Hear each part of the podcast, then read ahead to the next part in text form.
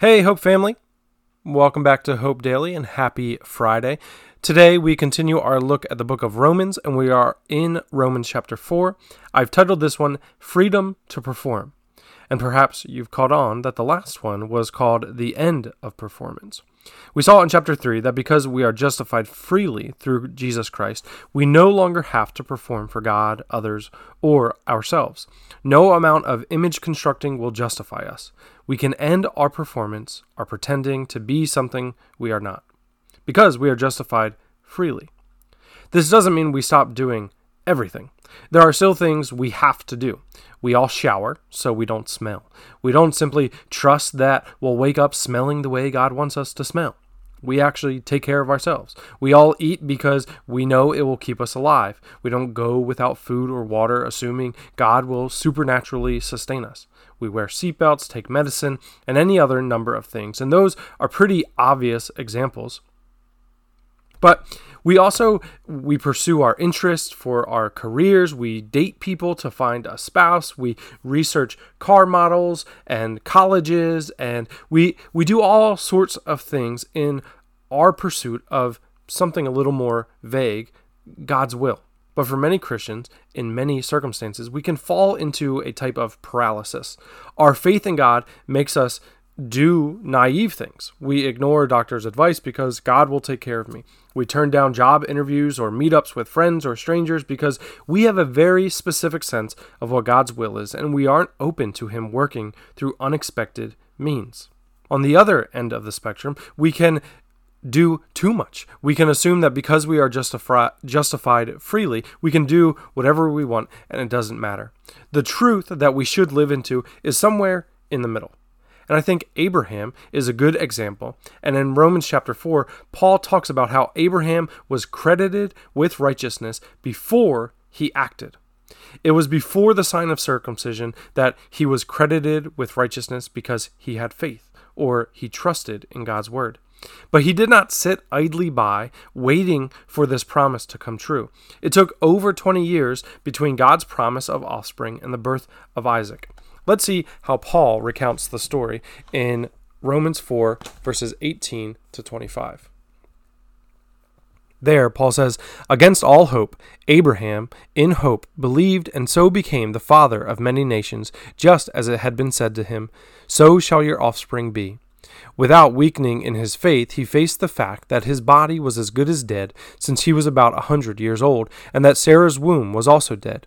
Yet he did not waver through unbelief regarding the promise of God, but was strengthened in his faith and gave glory to God, being fully persuaded that God had power to do what he had promised. This is why it was credited to him as righteousness.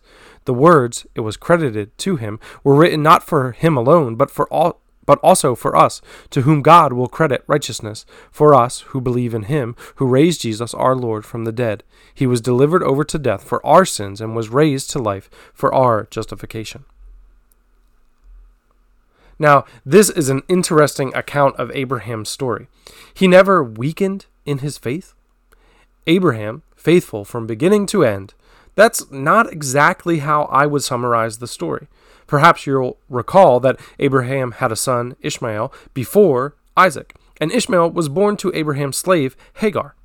That event overshadows others that I'm tempted to call shaky faith, wavering faith, namely the two times Abraham lied about Sarah being his wife out of fear that it would mean his death. When I read Abraham's story, those incidents strike me as faltering faith, blots on Abraham's record. But when Paul tells it, Abraham was fully convinced that God could do what he had promised to do. And I think this gives us freedom to act in faith with the knowledge we have at the time. Was Abraham wrong to sleep with Hagar? I believe he was, yes. Was Abraham wrong to then send them off to fend for themselves? I believe he was, yes. Was Abraham wrong for lying about his relationship with Sarah on two different occasions? Yes, and yes. But I believe these mistakes sins even, were not due to a lack of faith, but rather were because of his faith. Abraham knew how babies were made. Presumably, him and Sarah were having plenty of sex, but no babies were coming. What was he supposed to do? If God was to make him a father of many nations, perhaps it wouldn't be through Sarah. Abraham believed God, and so he slept with Hagar. In two scenarios where Abraham feared for his life, he knew he still wasn't the father of any much of anyone, much less many nations, and so he needed to stay alive for God's promise to be true. He believed God would make him a father, so in order to stay alive, he lied about his relationship with Sarah. Again, these actions were, I believe, the wrong actions. They stemmed from human understanding and a limited perspective on what God was capable of doing, but they also stemmed from faith. Abraham believed God. He trusted that God's word would be true. How many times do we let our limited perspective freeze us into inaction? We are afraid that if we don't 100% know what God is up to, then we can't do anything.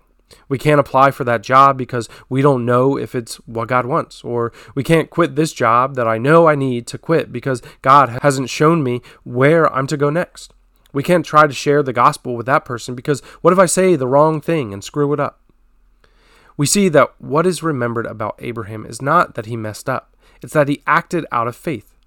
Let's live with the freedom to perform that Abraham had. We're not performing so that our performance is credited to us as righteousness. We perform because we trust God. We trust His good promises to us. We may mess some stuff up, but God is big enough to work through even our worst mistakes. Whether we get it right or not, let's be sure that we are acting and acting out of faith. Surely it will be credited to us as righteousness.